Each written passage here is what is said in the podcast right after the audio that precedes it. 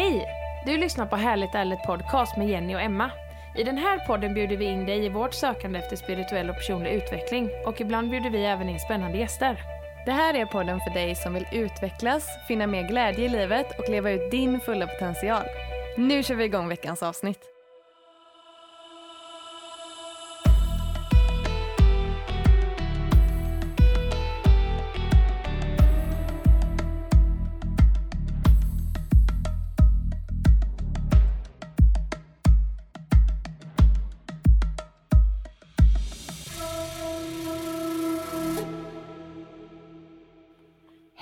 Hej och välkomna till ett nytt härligt ärligt avsnitt.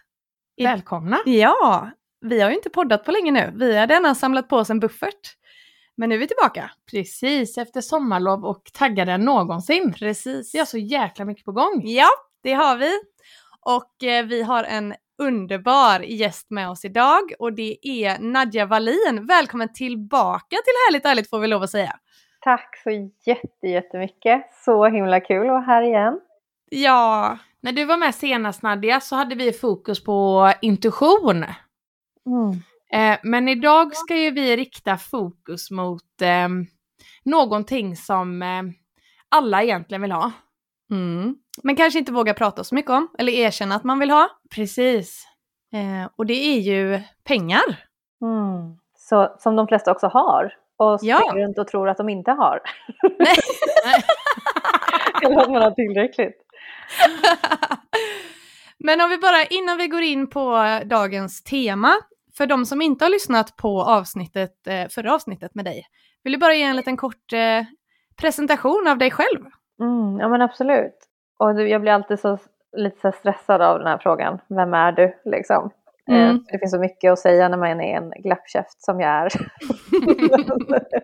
Men jag brinner väldigt mycket för intuitionen och från mitt perspektiv så är det egentligen bara skala av alla normer och borden och måsten och föreställningar och komma in i mer i men vem är jag? Vad är mitt jag? Vad är mitt nej? Och vad vill jag egentligen med mitt liv? Eh, och jag brinner också väldigt mycket för hur man kan översätta det i relationen till pengar. Och eftersom jag brinner för det så har jag också, liksom, eller på något sätt har livet tagit mig på en väg där jag fått utforska det här med energier och mönster och kan se liksom, men vad är det för känslor och energier som har fastnat i en människa som gör att man upprepar ett visst mönster? Och vad kan vi göra för att förändra det så att vi kan få upprepa ett annat mönster? Eh, för vi lever ju på autopilot. Så att det eh, verkligen brinner jag för jätte, jättemycket. Eh, och i övrigt så bor jag i Stockholm, är mamma till två barn och en vovve. Ja, Så det, där vill jag. Härligt. mm, verkligen. Du är alldeles underbar Nadja. Mm, Ja, vi är så mm, himla glada att, vi, att du har kommit in i vårt liv och alltså vi sågs ju väldigt nyligen på Ja. Wild Feminine Rising. Precis. Jag får gåshud bara när ni säger det. Det Ja, var så fint. ja. Det var ju något, nej men det, det är ju svårt att sätta ord på vad det var vi upplevde tillsammans där. Ja, jag känner nästan att när jag försöker sätta ord på det så känns det som att jag nästan förminskar det. Ja, precis. Att det är så här att man, nej man, man får bara uppleva det. Mm, verkligen. Och det som jag har sagt till er upprepade gånger och det som jag säger till andra upprepade gånger som är jag tror liksom det genomsyrar allt. Det var liksom ni som arrangerade det här, ni hade en så stark intention om systerskap Mm. och det, den intentionen genomsyrade allt. Så Ja. att vi har ju pratat om lite grann i gruppen efteråt att ja, men, systersår visade sig. Om man Mm. kände sig, får jag vara med eller är jag tillräckligt bra, alla de här bitarna. Men de såren var inte lika starka eller dominerade som intentionen om att men vi är här tillsammans, alla har en gåva, alla har en medicin och alltså, den intentionen är medicin i sig. Och jag tycker att det är så fint att ehm, ni gör det här för att när jag träffade er första gången, det var, eller till och med innan jag träffade er, ni skulle plocka upp mig från, på, från tågstationen Just det, inspelningen. Och så hade ni skickat sms, vi blir lite sena. Men Mm. när jag går av tåget, då kände jag eran kärlek direkt och tänkte så här, men herregud, de kan väl inte vara sena? Och så var ni systerskapet. Och så när jag kom hem från Göteborg och liksom snackade med folk och de bara, men hur var de där tjejerna? Jag bara, nej men alltså de var, alltså vet, jag bara så här, jätte- jag har, eh, det här, ingen får tilla upp nu, det, det här var så jag uttrycker mig. Men, så här, jag, så jag bara, vi i Stockholm, vi pratar om systerskapet och vi tror att vi har fattat, men vi har inte det. Härligt ärligt, har fattat. Nej men Nadja!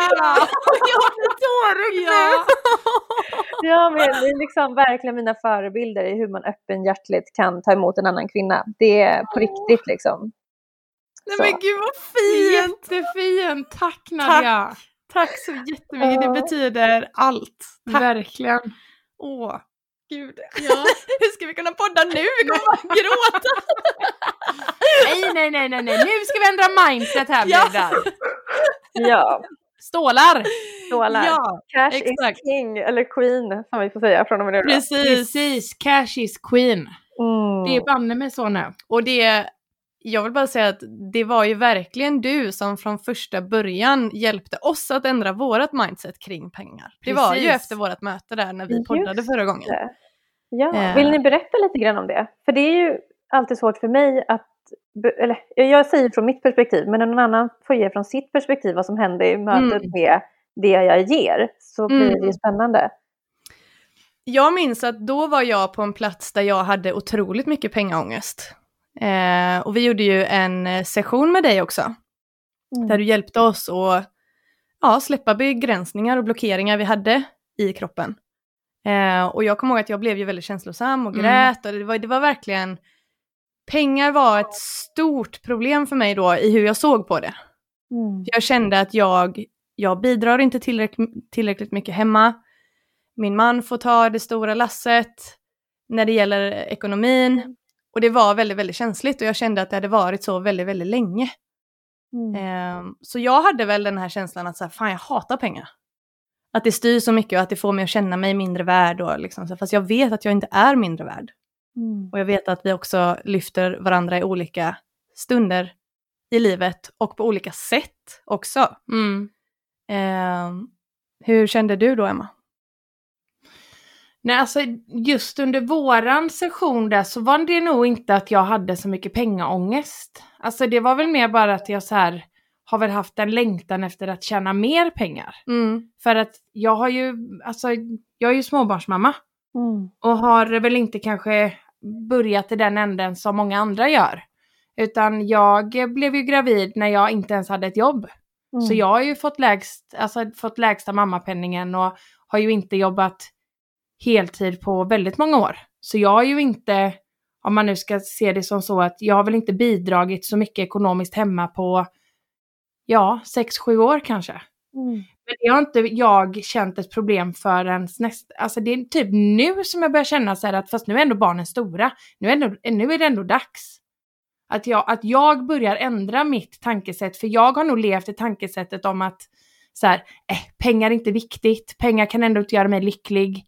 Mm. Eh, varför ska jag ha mycket pengar? Jag har ju allting som jag behöver här, fast samtidigt så matchar ju inte pengarna på kontot med mina drömmar som jag har. Mm. Så jag måste ju ha mer pengar än Mm. vad jag har på kontot nu.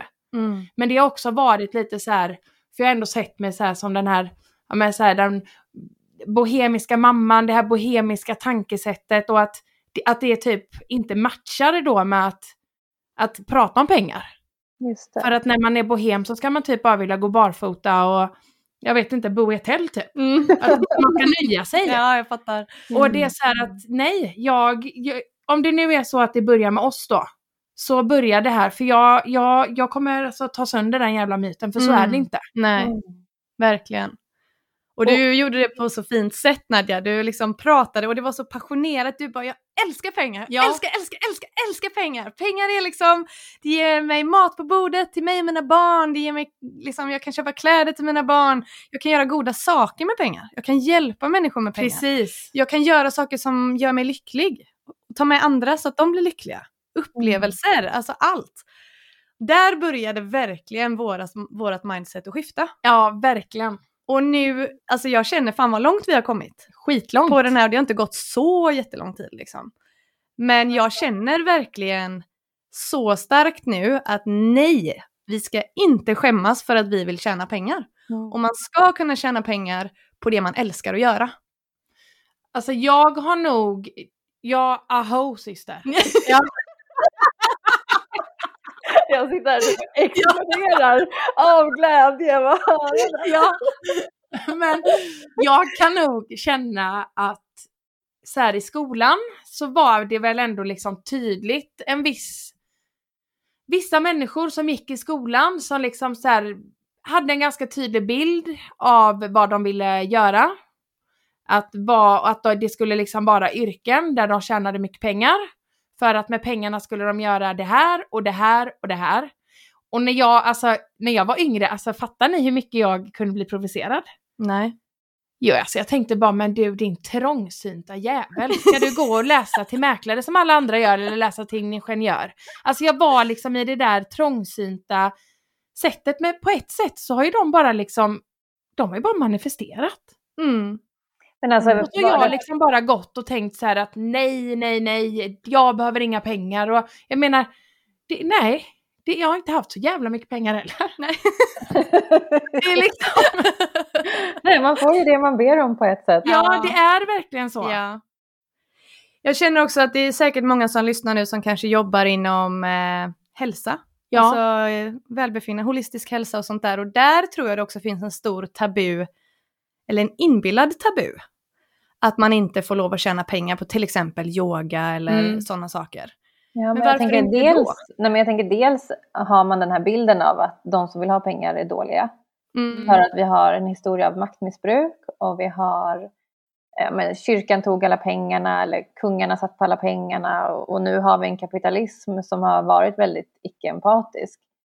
Eh, så att det är inte så konstigt om man har associationer på att pengar är förknippat med rika, eh, rasistiska eller eh, ja, ni vet, så här, skithögar bara helt enkelt. Ja. Det är Mm. inget konstigt att man har den associationen men det som är viktigt att komma ihåg det är att pengar är ju bara ett verktyg. Och vi Mm. själva kan ju välja vad vi vill göra med det verktyget. Så att vi kommer ju inte bli skithögar bara för att vi får mycket pengar. Ehm, utan vi kommer Nej, fortsätta liksom bygga på vårt mission och fortsätta göra det vi gör och bidra till en bättre värld. Och skulle det visa sig att man bara shit, vänta, där hade jag ett moment av att jag blev riktigt snobbig eller tyckte att jag skulle kunna köpa mig ur det här bla bla. Vi håller ju på med självrannsakan hela tiden. Mm. Ja, Mm. då får man fånga upp sig själv och fundera, okej men är det så jag vill fortsätta vara? Ja eller nej? Och så går man vidare. Så det får väl liksom vara helt okej att fela även där. Mm. Eh, men så jag tror att många skäms för att ta betalt. Eh, Där kan jag säga ja. att det har jag tyckt varit skitjobbigt. Mm. Och det är nog för att jag... För där har vi ändå haft lite sådär Jenny, där har du ändå stått på det mer tycker jag än vad jag har gjort. Mm. Så här, bara, men jo det är klart att vi ska ta betalt liksom. Det, det är ändå, fan vi lägger ner vår själ i det här. Men jag tror att jag har haft svårt att sätta liksom höga priser. Dels för att det ändå ligger någonting liksom i mitt eget egenvärde. Eller så här att det är ändå någonting som jag ändå jobbar med, alltså ständigt. Jag har ju mycket, mycket bättre idag än när jag var 20 liksom, men det, jag tror ändå att det grundar sig i det. Och att jag utgår mycket ifrån mig själv. Och att jag kanske hade, vissa priser kommit till mig så kanske jag hade bara shit, men det är för att jag inte har råd med det. Mm. Och att jag utgår ifrån mig själv. Men Mm. Jag tror inte man ska göra det riktigt helt. När det Nej. handlar om, om, alltså, om just business. Nej. Nej, men jag, och jag Precis. tänker man kan lägga det på flera nivåer. Alltså jag har vissa saker i min business som är dyrare. Mm. Och sen är det vissa saker som är mer lättillgängligt. För jag vet också hur det är att vilja gå alla kurser inom personlig utveckling men allting är liksom, ligger på hundratusentals kronor och jag har knappt Mm. råd att köpa ny bh själv. Liksom. Mm. Eh, jag vill kunna finnas för dem där också. Många är småbarnsföräldrar med låg föräldrapenning. Liksom. Eh, men men man får dels tänka på att man inte, vi, vi är inte här för alla. Utan vi är här för att ge det vi har att ge. Och man får, jag tror, jag tror man får utforska vilken prissättning som känns bra. Men inte backa för att man backar av stress. Inte backa för att man skäms. Inte backa för att man är rädd. Utan då får man sitta och jobba med de där känslorna. Sen landa i en prissättning som känns men rätt och kul och bra och härlig motiverande. Och också komma ihåg då med den här prissättningen, vem riktar jag mig till? Eh, Mm. och det här är någonting som gör, ja, men flera gånger har jag också lagt ut liksom gratis grupphealing-sessioner i forum där folk har uttryckt att de inte har pengar.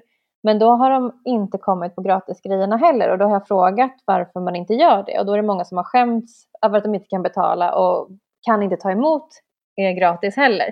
Så det finns så himla mycket känslor hela tiden i ta emot, alltså ta emot kunder, ta emot betalt, ta emot gratisgrejer, ta emot komplimanger, ta emot vilan som jag ger mig själv eller börja stressa över disken. Så eh, det, jag tror att det finns inte en rätt prissättning utan det är så här, men vad, hur mycket vill du arbeta nu? Och vad, har du, vad är rimligt att göra Mm, nu? mm. Vilken vinst behöver du? Våga vara lite praktisk och räkna lite grann på sin budget. Alltså det undviker ju många in i det sista och titta på en budget. Men vad är det jag faktiskt behöver för att det ska vara rimligt? Mm. Och sen Precis. därifrån kan man känna så här, nej men nu känner jag att nu vill jag göra något så high ticket grej bara för att det är kul. Ja men brassa på då och se vad det ger och vilka du liksom magnetiserar till dig då. Ja. Så det finns inget fel utan det är igen så här, komma tillbaka till intentionen, komma tillbaka till sig själv. Och vad vill jag motivera mig? Är det rädsla eller är det något annat? Precis.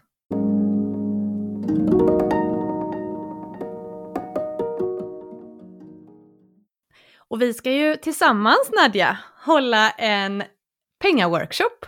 Ah, den kommer bli så fet. Ja, det kommer bli helt fantastiskt. Älskade pengar Sister Circle kallar vi den. Mm. Eh, vill du berätta lite om eh, hur vi tänker där? Ja, alltså... alltså för det första, så här, älskade pengar.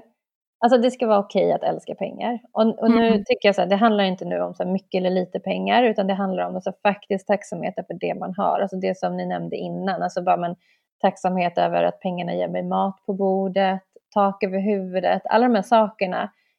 Eh, alltså på riktigt så här, genuin tacksamhet, för det är ingen självklarhet. Alltså det är ingen självklarhet och kan vi inte se det, då, då saknar vi lite perspektiv.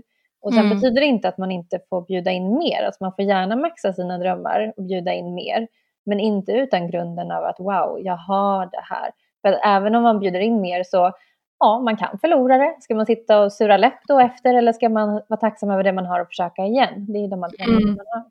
Men, och sen så Sister Circle, vi fokuserar på kvinnor, för vi är alla tre intresserade av att lyfta kvinnor och hjälpa till att stärka och ja, verkligen så. Och sen så det jag ser som en cool kombination med oss två, eller oss två, vi tre här, det är att vi är sådana, Är vi, är vi en gumman? Ja.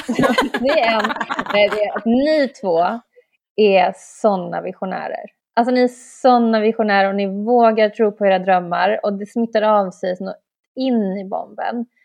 Eh, och den här systerskapskänslan som jag pratade om innan, den är också helt fantastisk. Er förmåga att se varje kvinna är helt fantastisk. Tillsammans med mitt nörderi kring pengar och min förmåga att se mönster och transformera om dem. Alltså det är sån Mm. golden combination. Så att det, Ja, Verkligen. yes! Ja. Vill ni tillägga någonting på den? Jag känner bara där att ja, det är en tanke som slår mig när du pratar om det här att, eh, liksom, att det är just att vi riktar oss till kvinnor. Att pengar är, har varit väldigt maskulint. Mm. Eller så här att det har liksom varit, eh, det är oftast killar Mm. eller män som typ tjänar de största pengarna. Och det är oftast de som pratar om pengar. Mm. Alltså det har liksom, det, det har inte funnits så mycket utrymme för det känns det som. Nej. Hos kvinnor, jag tänker tillbaka i tiden med, för jag menar det var ju verkligen inte länge sedan kvinnorna bara var hemma. Nej, precis. Alltså min mammas, alltså min mammas mamma, min mormor alltså. Men Nu tar vi det generation för generation. Din mammas mamma. Så det inte blir några missförstånd där. Men vems mamma var det nu? Ja. Var det din mammas mamma? Ja. Nej, skojar. ja, jag bara, ja. På den tiden, alltså man jobbade inte. Nej. Alltså ah, hon sa det, alltså mormor har sagt det att nej, men när, när, när din mamma var liten hemma så, det, alla mammor var hemma. Mm. Det var så det var. Just att man inte hade valet. Nej. Det är ju det som är grejen. Att kvinnor inte har haft valet att kunna välja. Precis. Vill jag vara hemma eller vill jag satsa på min karriär? Mm. För båda är lika värdefulla. Jag säger inte att något är mer rätt än det andra. Men just att ha valet Precis. och möjligheterna. Mm. Eh, det är så viktigt och det är ju verkligen det vi vill eh, vara med och stärka den känslan hos kvinnor. Att Mm. ni har lika mycket rätt som alla män att satsa på era drömmar och göra det som ert hjärta brinner för liksom. Och våga tro på er själva. Och våga också be om att få mer pengar. Mm. Eller jag tänker så här, för egentligen det är så jädra accepterat typ att en man så här, alltså nu ska inte detta bli något så här pajkastning man kvinna, absolut inte. Jag älskar män. Mm. Men jag, eh, alltså det känns som att en man kan säga bara, åh gud, när jag får så här mycket pengar så ska jag köpa en Ferrari. Men om jag hade typ sagt på samma sätt, så här att, åh, när jag får mycket pengar så ska jag köpa mig en eh, skitcool bubbla. Ja, det låter lite gulligare faktiskt, det gör det. Men om jag skulle säga att jag skulle vilja ha en Ferrari eller det blir inte lika, det blir inte mottaget på samma sätt. Nej, Nej det, vi, det känns som att vi kvinnor, vi känner väldigt mycket, eller vi känner väldigt lätt skuld Mm. över när vi vill satsa på oss själva Mm. och tjäna pengar och allt vad det innebär att liksom, ja, att göra Men bara karriär. en sån sak som att välja karriären. Det är inte helt lätt. Och, eller som egen företagare, att stå upp för sin grej och våga tro på sin gåva och se värdet som det ger och se värdet i sig själv. Eh, Alltså, jag tänker bara få så bilder på när man gick i skolan och så sitter alla tjejer och ritar en bild och så tar man fram den till varandra och bara “var den här fin?” Inte så här “kolla vilken bild jag har ritat”. Nej, vi inte. Och vi har ju det arvet med oss verkligen, att vi, vi, vi är här för att ta hand om, ta ansvar för alla, inte välja vår egen väg och claima den. Och det är det vi måste ändra på. Mm. Verkligen. Word sister känner jag bara. Yeah. Ja, detta behövs så mycket. Mm. Och det känns så häftigt att, eh, och väldigt fint att få vara en del utav den här förändringen. Verkligen, och det känns så himla fint att vi ska, för det är detta också någonstans som jag gillar så mycket med våran workshop. Det är att det är ju inte att vi står här framme liksom och ska liksom ge några budskap om att så, vi har så här jäkla mycket pengar, nu ska vi lära er hur ni ska få så här mycket pengar. Utan vi går ju ändå lite på med samma tankar och alltså vi, vi vandrar ju vägen tillsammans. Mm, mm. Vi ska bara liksom inspirera och liksom informera lite och, och alltså bara peppa och stötta. Precis. Verkligen. Och det är så jädra viktigt. Mm. Och jag tänker också så här, om man lyssnar på det här nu och tänker så här, ja, men det där låter som att det är för så här, småföretagare som vill komma igång eller har kommit igång och vill få mera, så är det ju faktiskt inte så, utan alla dealar ju med pengar. Alltså vi ska alla betala våra räkningar, vi ska alla köpa våra kläder, vi ska alla ge oss det vi behöver eller vill ha eller spara eller vad det nu är. Vi- Alltså vi behöver hantera pengar. Och då kan man kolla på sig själv. Eh, när blir jag stressad kring mina pengar? När blir jag orolig? Hur känner jag när jag betalar räkningarna? Kan jag hantera en oförutsedd utgift?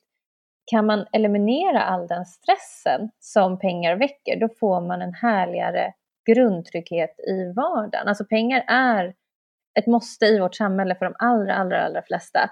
Och vi vill inte liksom leva och undvika temat för att vi får så mycket ångest och stress. Vi vill inte gå runt och så här vända på varje krona. Kommer det räcka? Kommer det räcka? Kommer det räcka? Eller så här, vägra köpa sig själv något fint för att man får dåligt samvete av att unna sig. Eller köpa någonting för att döva en tomhet inom sig. Alltså det finns så mycket och det är liksom om du inte älskar pengar, då bör du komma till den här workshopen. För att om du lär dig att älska pengar, jag kan inte säga att jag gör det 24-7, för det händer saker i livet där jag måste här, sitta ner och möta mig själv igen och ta hand om mitt inre igen för att liksom, få en ökad grundtrygghet i vardagen. Men gör man det, då blir det ju nice. Alltså när jag tankar min bil, då är det med tacksamhet och glädje över att bilen Mm. ska ta mig någonstans. Alltså det Ja. är min största abundance, det är full tank. Alltså jag älskar den känslan. Alltså. Ja, jag håller med. Alltså det där är så fint. Ja. Det är är nog inte så många som verkligen ens tänker så eller lägger märke till det utan det är bara såhär, åh nej jag måste tanka, fan, la la la. Mm. Eh, men Jag är nog lite där du sa nu. ja, Fan, måste tanka igen. Fan vad jobbigt. Åh gud, hinner jag hem? Om jag kör hem nu, kommer jag kunna köra hem och ta mig till alltså, bensinstationen imorgon? Ja. Jag bara, nej jag måste tanka nu annars så kommer den dö säkert på vägen någonstans. Fan! Jag är alltid den som, alltså min, min tanklampa lyser typ alltid. Och Ja. Andrei säger, säger alltid det. Han bara, det är märkligt, den lyser alltid när du har haft bilen. Det Den säger- lyser aldrig när jag har haft bilen. det säger Niklas till Ja. mig med. Alltså det är så jäkla tråkigt, jag fattar inte det här. Det är det värsta som finns, det att tanka. Va? Alltså jag älskar att Ja. tanka. Ja, men jag ska försöka ändra. Alltså jag tänker så här, alltså när jag ska köra till er sen, Mm. det är liksom, bilen kommer bara rulla om den är tankad. Jag är Mm. så tacksam att jag kan ta mig till er. Alltså jag är så tacksam över det. Mm. Det är Det är liksom... så fint Nadja. Ja. Vi är så tacksamma över dig Ja, som lär oss. verkligen, verkligen. Mm.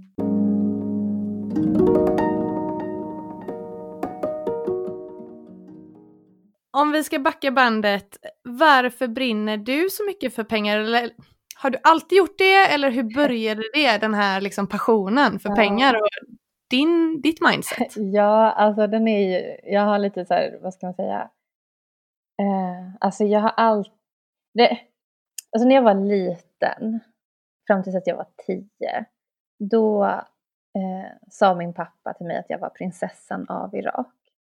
Och jag trodde på honom, jag, min pappa är från Irak, så jag trodde på riktigt att jag var prinsessan från Irak.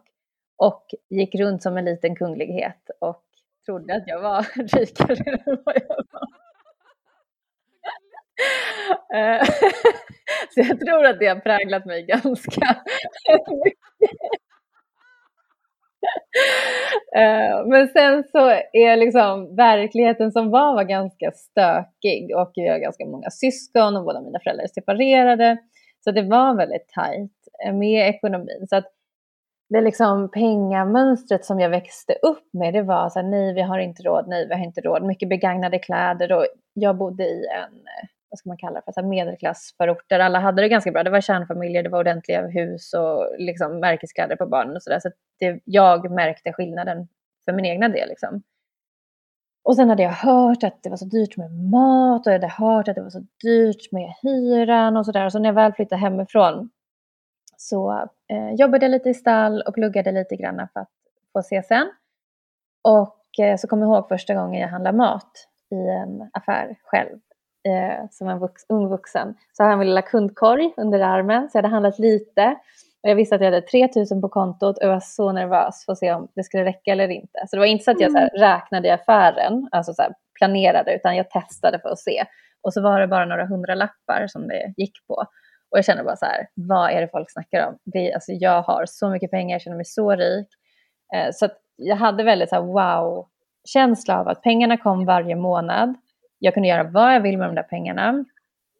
Eh, men jag planerade inte min ekonomi överhuvudtaget och sista veckan innan löning så var jag alltid på minus och det var också så här, eh, ja, men typ såg till att jag hade frukost hemma, sen körde jag och tankade så att jag skulle ha min fulltank så att jag skulle kunna åka runt i stan och göra vad jag ville. Men sen behövde jag låna pengar i slutet om jag behövde, typ, eller om jag behövde, om jag ville gå och festa eller något sånt där. Så att det var väldigt så här, äh, abundant energi, jag kände mig rik, kände att jag kunde göra vad jag ville, men jag planerade aldrig pengarna och eh, låg alltid lite på minus. Eh, och så höll jag på sådär. Och eh, samtidigt som jag då hade vänner som hade mer pengar än mig, så att jag hade ändå den här känslan av att jag hade väldigt mycket pengar. Men mina vänner hade mer än mig, så att jag behövde liksom för, någonstans försöka så här, hålla mig på deras nivå. Och någonstans då så byggdes också känslan av att shit, jag har inte tillräckligt och barndomsmönstret liksom upprepade sig. Så att jag har haft många olika eh, upplevelser som liksom har krockat i mig. Eh, många olika verklighetsuppfattningar. Och sen så skulle jag vilja säga att eh, den här tacksamheten för pengarna, den har nog kommit genom att eh, jag fick barn och jag igen pluggade för att försörja mig eh, under en period var jag själv med båda barnen. Eh, och sådär. Och där det verkligen var så här, nej men det, det är bara att planera pengarna som går, för det finns inget annat alternativ. Det handlar inte längre bara om mig. Och sen börjar jag sakta men säkert se att gud, jag kan förändra mina beteenden. Jag kan må bättre i min ekonomi. Jag kan hantera pengarna bättre. Jag kan göra nya misstag som jag kan lära mig av. Mm. Och, men, men, men jag märker så här, shit, alltså det var något år så här, som barnen behövde vinterskor och jag bara, men gud jag har inte pengar nu till att köpa det här. Och var tvungen att låna, men så här, skammen i att inte ha pengar till att köpa skorna när det blev kallt. Så här, det var sån enorm skam och stress. Till att sen nästa år eller något år senare bara kunna gå och handla när det behövdes. Jag behövde inte vänta på löning eller någonting annat utan jag hade liksom lyckats strukturera upp min vardag så att det gick, så att det var enkelt, så att allt det här i basen var säkrat. Alltså jag tror att tacksamheten som kom med det är ju för att jag innan hade levt på ett annat sätt så att kontrasten blev så stor. Mm. Så, och sen så tror jag eh, lag övertygad om att min, eh, mina år som skuldrådgivare, när jag har mött människor som har eh, levt med väldigt mycket skulder, har gett mig ännu mer perspektiv på herregud hur bra jag har det. Ja, precis. Ja, för det är ju också en av våra frågor till dig. Mm. Det är ju mm. att du jobbar som skuldrådgivare. Gör du det än idag? Jajamensan. Hur jobbar du med det? Ja, alltså det är en kommunal tjänst och det finns, och det kan, liksom, alla som hör det här, kom ihåg det här som jag har att säga nu och sprida till alla. Men det är en tjänst som finns i varje kommun i hela Sverige. Så har man eh, problem med, med sina pengar, inkassobolag, Kronofogden eller någonting sånt, så kan man kontakta sitt eh, kontaktcenter i sin kommun och be om att få tala med sin skuldrådgivare.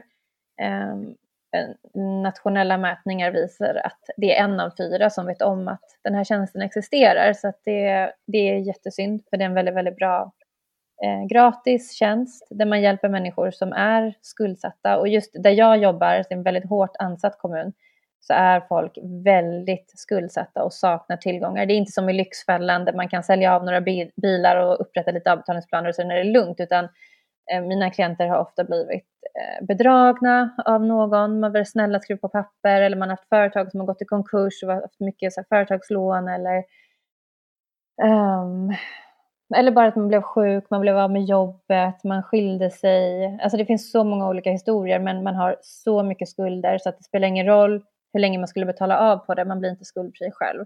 Eller att det är en massa räntor som tickar på så att man betalar någonting varje månad. Men räntorna är så pass höga att skulden ökar ändå. Och det finns må många sådana olika exempel.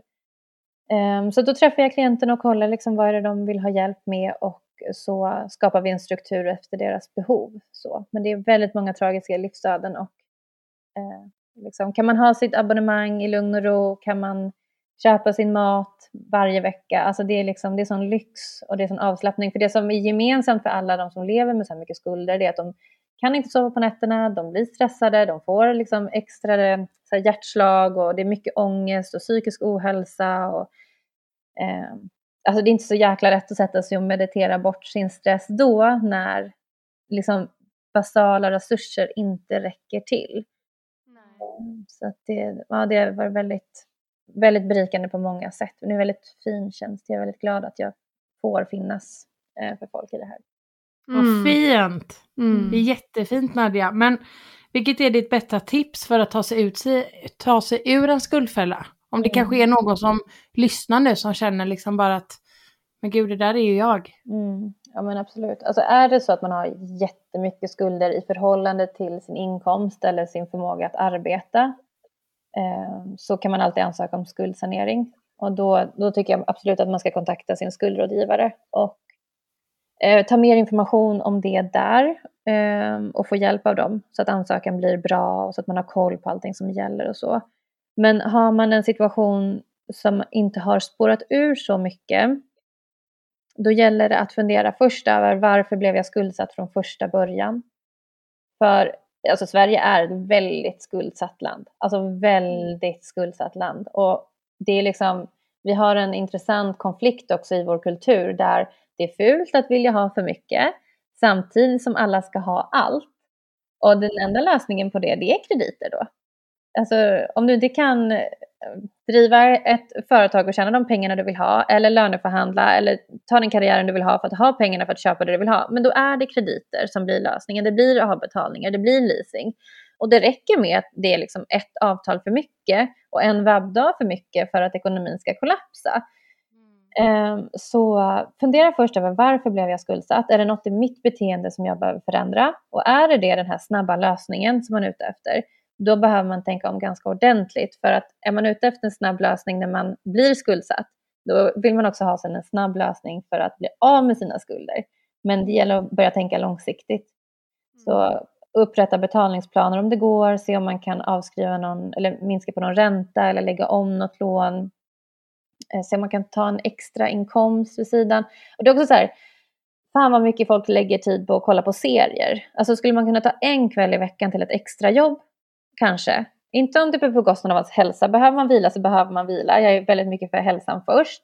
Men kan man ta ett extrajobb och ta in lite extra pengar för att bli av med skulden snabbare och sen kanske fortsätta att använda den inkomsten för att bygga upp en buffert, ett sparkonto, då är det helt fantastiskt. Så att fundera, så vad gör man med, med, sin tid och vilka ekonomiska beslut har gjort att man har hamnat i den här situationen? Mm. Mm. Vilken är den vanligaste blockeringen folk har kring pengar? Mm. Ja, vanligaste, som i en vet jag inte, men det så, finns ju så många som är så spännande att titta på. Um, jag har en som jag ser igen och igen bland de som kommer till mig, inte då i skuldrådgivningsformen, men som i intuitionscoachen. Ehm, uh, mm. och det är det att man är duktig på att spendera på andra men inte på sig själv. Och det är ett dåligt samvete som talar, man vill kompensera för någonting eh, ofta. Och eh, har man den eh, det problemet att, att man har svårt att ge sig själv, då kan det också vara så att man har svårt att ta emot annat också. Alltså sin egna vila när man vilar som jag nämnde innan, eller ta emot komplimanger från andra. Och eh, det här med att leta efter snabba lösningar, det är också ett sådant mönster, att man saknar förmågan att tänka långsiktigt och planera, eller att man får ångest av att tänka på sin budget, för det påminner den om dåliga beslut som man har gjort, tagit innan. Eh, sen finns ett mönster av att, känslan av att det inte ska räcka till sina resurser. Eh, och det kan vara också så att man räcker inte till som mamma, jag räcker inte till som vän, jag räcker inte till som kompis och mina pengar räcker inte till, min energi räcker inte till. Alltså, jag tycker att man kan vara observant på att se så här, den här upplevelsen som jag har nu kring pengar, upplever jag det någon annanstans också? För, för det är ju så att det här är projiceringen av en energi som har stagnerat inom dig. Och har den projiceras på ett sätt då projiceras den med största sannolikhet på andra sätt i ditt liv. Så det, det är det som är spännande också, att deala med pengastressen. Då kommer man se positiva effekter på många andra delar av sitt liv. Och just den delen med om man känner att pengar inte räcker till, då kan man ju börja kolla på sitt liv och fråga sig, har, har du klarat dig hela vägen hit på ett eller annat sätt? Då är sannolikheten rätt stor att du kommer fortsätta klara dig. Så att nu har du statistiken med dig, kan du slappna av lite i den sanningen och sen börja tänka, men kan jag göra något annorlunda för att öka tryggheten för mig själv? Liksom. Just det. Eh, och sen mönster som vi pratade om innan, så att våga ta betalt, att man skäms för att ta betalt. Den är ju supervanlig. Mm. Ja, det tror jag väldigt många dealar med. Ja, verkligen. Att det är svårt, för att det blir på något sätt att sätta pris på sig själv, kanske kopplas till egenvärde. Mm. Mm. Eh, man kanske, många kanske är också nya i sin business tänker jag. Mm. Eh, och sådär. Men om man inte tar betalt för sina tjänster eller sina produkter, vad det nu är man jobbar med, då kommer man inte heller kunna leva på det och då kommer man inte heller hjälpa lika många människor. Precis. Ja, men verkligen. Och det är den där ansvarsbiten också. Man tar ansvar för någon annans ekonomi som man egentligen inte känner till någonting. Just alltså, det. Så här, Nej, precis. Åh, släpp det här nu. Det får vara ditt ansvar. Om du väljer att betala mig, då utgår jag ifrån att du är en vuxen människa som kan fatta dina egna beslut. Ja. Så. Um, så att den biten. Och också så här, kan vi vända på det lite till. Att så här, nej, den här personen får betala mig. Alltså jag har skapat en möjlighet, så den här personen får betala mig. Mm, mm. Det är inte så att den måste eller borde, utan jag har något att erbjuda och om den här vill, då får den betala mig. Så tack mm. för att du betalar mig. Alltså, ja, alltså, precis. Det där är så fint. Tänk, ja. tänk vad bara sådana små skiftar, eller vad säger man, skiftningar i hur man ser på det mm. kan ändra så mycket. Verkligen. För det är också en fråga vi har, hur man kan ändra sitt mindset. Mm, det är kört, det går inte. det är kört. Det är kört. Men alltså, vi lever ju på en autopilot hela tiden. Så det mm. gäller det först att observera sig själv och se vad är det för autopilot jag är i. Vad är det för reaktioner jag har? Vad är det för inställning jag har? Vad är det för känslor jag har? När går mitt nervsystem igång? Vad är det, vad är det, liksom, vad är det som jag behöver fokusera på? Så första är ju self-awareness. Vet man vem man mm. är så kan man göra någonting åt det. Vet man inte så blir det svårt. Mm. Och sen att ställa en, en motfråga till det. Hur vill jag ha det istället då? Ja. Och sen får man fråga sig själv vad är det man behöver i den här stunden för att den här stressen ska kunna släppa. ibland räcker det med att man sitter med sig själv, andas igenom sina känslor och kanske skriver av sig och svarar på frågan, eh, är, alltså om jag börjar med så det här är min största pengastress. Eh, så beskriver jag hur den känns. Och så kan jag fråga mig själv, är det här verkligen sant? Alltså är det Mm. sant? Alltså min känsla är så här, men är det sant? Nej, förmodligen inte. Vad är sant då? Okej. Och sen hur skulle jag vilja ha det istället? Så att man jobbar igenom allt det här med sig själv. Men sitter det hårt så att det blir svårt att se sig själv utifrån och det blir svårt att släppa sig själv, då, då får man be om hjälp. Och man kan komma till vår workshop eller gå, hitta någon terapeut som man klickar med eller det finns jättemycket böcker på temat också om man googlar runt eh, money blocks. Jag vet inte om det mesta är på engelska i och för sig, men eh, det finns, alltså viljan är ett. Man måste vilja. Man måste Ja. våga vilja. Och sen måste man öva. Eh, öva, öva, öva. Precis, det där är också en sån viktig nyckel tror jag. Att man ser det som övning, att man Mm. inte sätter för hård press på sig själv. Att bara, okej, från en dag till en annan, nu ska jag bara ändra hela mitt mindset och, och så har det varit sår från hela livet Ja, kanske tillbaka. Och generationer bakåt. Ja, exakt, Ja. precis. Ja, det är verkligen någonting. Jag känner ju att jag är inne i något skifte. Alltså ett jättestort skifte Mm. angående det här. Men det är som du säger, det ändras ju inte på en natt. Nej. Utan det är någonting som man också får tillåta sig att växa in i. Mm. Och framförallt om man är sådana visionärer som vi är. Mm. Om man sätter ett mål som är långt borta från där man är nu, ja då behöver man kliva upp ett trappsteg i taget. Och ibland kanske man hoppar Ja. upp två. Och sen kanske man går ner i ett. Och så fortsätter man upp liksom. Eh, precis. så att, va, ja, men var tydlig med vad man vill så man har en riktning. Mm. Verkligen. Men jag tänker också att det är en del av resan. Ja. Jag tänker ändå så här att det är det som kommer vara det fina när man ser tillbaka sen liksom. För jag Mm. menar vi har ju ändå haft perioder båda två Jenny. Där vi ändå liksom har känt oro och vi har varit ledsna och vi har varit irriterade och vi har varit arga. Men vi har ju verkligen känt raka motsatsen av alla de känslorna också. Ja, verkligen. Och, men det är ju det som är så fint och det är ju Mm. det vi ändå vill visa också. Ja, gud ja. Att det liksom, det ska ju inte bara vara alltså love, sun and, vad säger man? Love and Butterflies. sunshine. ja. Nej, det är väl livet är ju inte så. Nej. Nej. och det är väldigt lätt att tro att man ser kanske hur alla är så himla framgångsrika på sociala medier och, och man bara, men gud, det verkar ju lätt.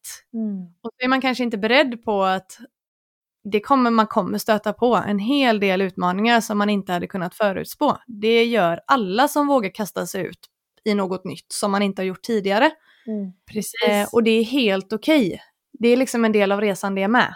Men det är där jag tänker att man kan ändå underlätta den resan lite, eller ganska mycket, genom att man faktiskt går samman, stöttar varandra, peppar varandra, delar sina känslor, Mm. inser att man inte är ensam, att man tvivlar på sig själv emellanåt, att det känns tufft och svårt. För det gör den största skillnaden, att man känner att man har folk som tror på en. Mm. Det, så det handlar inte om att man ska lära sig att inte tvivla alls. Man ska absolut få tvivla, men att känna att man då är stöttad och att folk kan ändå visa att men vi tror på dig, kom igen nu. Eller Precis. kanske till och med komma med tips. Jag har varit där du är nu, jag gjorde så här. Kontakta den här personen. Mm. Det är också det som är så, det är ju det vi vill kunna bidra med med våra workshop och ja. Ja, Alltså- men det blir en sån stor nyckel i systerskapsgrejen. Och det är också, ja. om man ser på varandra som konkurrenter, då blir det den här känslan av att så här, kunderna räcker inte till, jag kan inte anförtro mig till den personen, den kommer ta mina idéer, alla de här bitarna. Det är ju också en skuggsida av pengar och eh, vad man ska kalla det, eh, money blocks, alltså att girighet, att det räcker inte till. Men istället för Mm. att kliva in i det här systerskapet, vi finns här tillsammans och inse att alla bidrar med sitt eh, och det blir så mycket rikare på det viset. Mm. Alltså jag tänker mig så här, bara om man vill yoga, då kanske man har en yogalärare som man verkligen älskar. Men sen kanske man har tio till som man också verkligen älskar. Och i Mm. olika tider i livet behöver man olika mycket av den, and- den ena eller den andra. Och det är liksom inte, alltså det är ingen som äger sina klienter eller kunder. Alltså jag vill köpa Nej. smycken från er, men jag kommer också köpa andra smycken. Alltså, Ja, liksom- precis. och ju mer vi kan landa i den tryggheten i att men alla behöver allt. Alltså det, en av mina bästa exempel är, alltså jag bor i en liten förort som heter Södertälje. Och i centrumkärnan, som är ganska liten, så finns det en frisörsalong på varje gata i varje hörn. Alltså det finns flera frisörsalonger i varje galleri. Alltså det finns hur mycket som helst. Mm. Alla behöver gå och klippa håret. Ja, ja Mm. det räcker till. Alltså kunderna Ja. räcker till. Ja. Ehm, och det vi har att ge, det är fortfarande ganska nytt. Så att, alltså, och då pratar jag till oss alla holistiska alternativa. Alltså det är fortfarande ganska nytt. Folk har inte riktigt fattat marknaden, har inte helt öppnat sig. Så det är bara att fortsätta vara envis. så. Verkligen. Mm. Det är vi Verkligen. jävligt bra på. Så att det Japp. kommer gå bra det här. Ja. Åh gud vad detta är underbart Nadja, herregud. Ah, jag älskar det här. Jag älskar att ni också älskar pengar. Det är så himla härligt. Ja det, det känns fantastiskt att man kan känna så annorlunda. ja. Och att Det- man kan säga så man ändå kan stå för det. Ja. Ja, alltså jag kan ju hamna i samtal med, när det sitter någon där som är helt, alltså enda perspektivet är att kapitalismen har förstört världen och pengar är det dåliga. Då kan jag fortfarande känna så här, okej nu måste jag ta några djupa andetag och komma ihåg vem jag är och vad jag står för. Och så dela Mm. det. Och då kanske det inte blir med samma så här, nej men vet du vad gubben, jag älskar pengar. Utan, men, men det gäller att fortsätta så här. Och det blir också en observation för mig. När, när tappar jag min kärlek till mig utifrån hur någon annan beter sig? Det är den här anpassningen och vad som triggar en och sådär. Så att alla, även de små delarna, är en övning i att komma tillbaka till sig själv. Ja. Och jag hade hela våren hade jag så intensivt fokus på mina pengamönster och blockeringar och sådär. Eh, och ska vi säga att eh, den faktiska förändringen i min ekonomi var inte jättestor. Men min fysiska hälsa blev helt annorlunda. Alltså i så här, att, vad jag orkade springa. Och det är en sån sjuk grej som man inte tänker på. Men alla så här stagnationer som sitter i kroppen gör kroppen tyngre. Och när energin Mm. lättar sig i kroppen då blir kroppen lättare och orkar mer. Ja. Och det är rent i mitt mindset då som vi pratade om innan eller som ni nämnde. Det är att nu kan jag se på mitt företag som ett maratonlopp. Alltså jag kan verkligen se långsiktigt på ett sätt som jag aldrig kunnat se förut. Förut var det så här, ja men kanske det här om ett halvår eller kanske det här om två år. Men inte med, nu har jag liksom en vision som är bara skarpare och skarpare och skarpare och som jag vågar tro på mer och mer. Och eftersom jag Ja. ser det och vågar tro på det så kan jag fortsätta jämfört med innan när jag bara gav upp hela tiden. Mm. Eller så här, ja, jag gav upp och så hoppade jag på, så gav jag upp och så hoppade jag på. Som de flesta gör tror jag. Ja. Ja, verkligen. Eh, Ja, gud. Nej, det här är fan början på den nya världen. Yes. Mm. Och vi är med och skapar den. Mm. Verkligen. Och vad vill ni säga då till de som ska komma till oss, som vi vill kalla in? Alltså vi vill väl verkligen sprida stött, alltså vi vill ju att folk ska känna sig inspirerade, hållna och peppade. Och våran stora känsla vi vill sprida oftast är ju så här, vi är verkligen inte över någon annan, vi vandrar resan tillsammans, kan, men kan vi? För vi började liksom på noll Mm. och förändrat vårt mindset väldigt, väldigt mycket kring just det här. Kan vi så kan du också. Eh, Och det är väl just det här att vi startade verkligen våran business utan budget. Ja. Och Mm. ingen kunskap. Och Om, ingen- om, nej. nej. Vi har lärt oss helt längs vägen. Eh, men vi har vågat ta ett första steg. Precis. Och sen nästa. Och nästa. Och nästa. Och där har vi ju inspirerat utav många och det har ju också varit mycket, alltså det har ju gett vedträn på, vårat, på våran eld. Ja, verkligen. Och det är ju de, vi vill vara några vedträn. Ja, Exakt. I, ja, ja, i några eldar. ja. Ja. Vi slänger gärna på lite. Mm. Och vad känner du Nadja? Jag känner att det är, det är som... Alltså det kommer ju också bli en upplevelse. Alltså jag vet ju vad som står på agendan, vad vi ska göra på retreatet. Alltså det kommer ju bli en upplevelse. Alltså hela Precis. dagen kommer ju bli känslosam och rolig och stärkande. Ja, nej men jag känner så här, känner, lyssnar man på det här och känner minsta sug, gör vad du kan för att komma. För att det är, Ja, jag, har liksom, jag har gått på det ni arrangerar. Jag vet hur fett det är och jag vet vad jag själv kan leverera och ger och vilka liksom, förändringar jag kan vara med och skapa. Så att det, ja, jag längtar så vansinnigt mycket verkligen. Ja, det gör vi med. Verkligen. 11 september. Precis.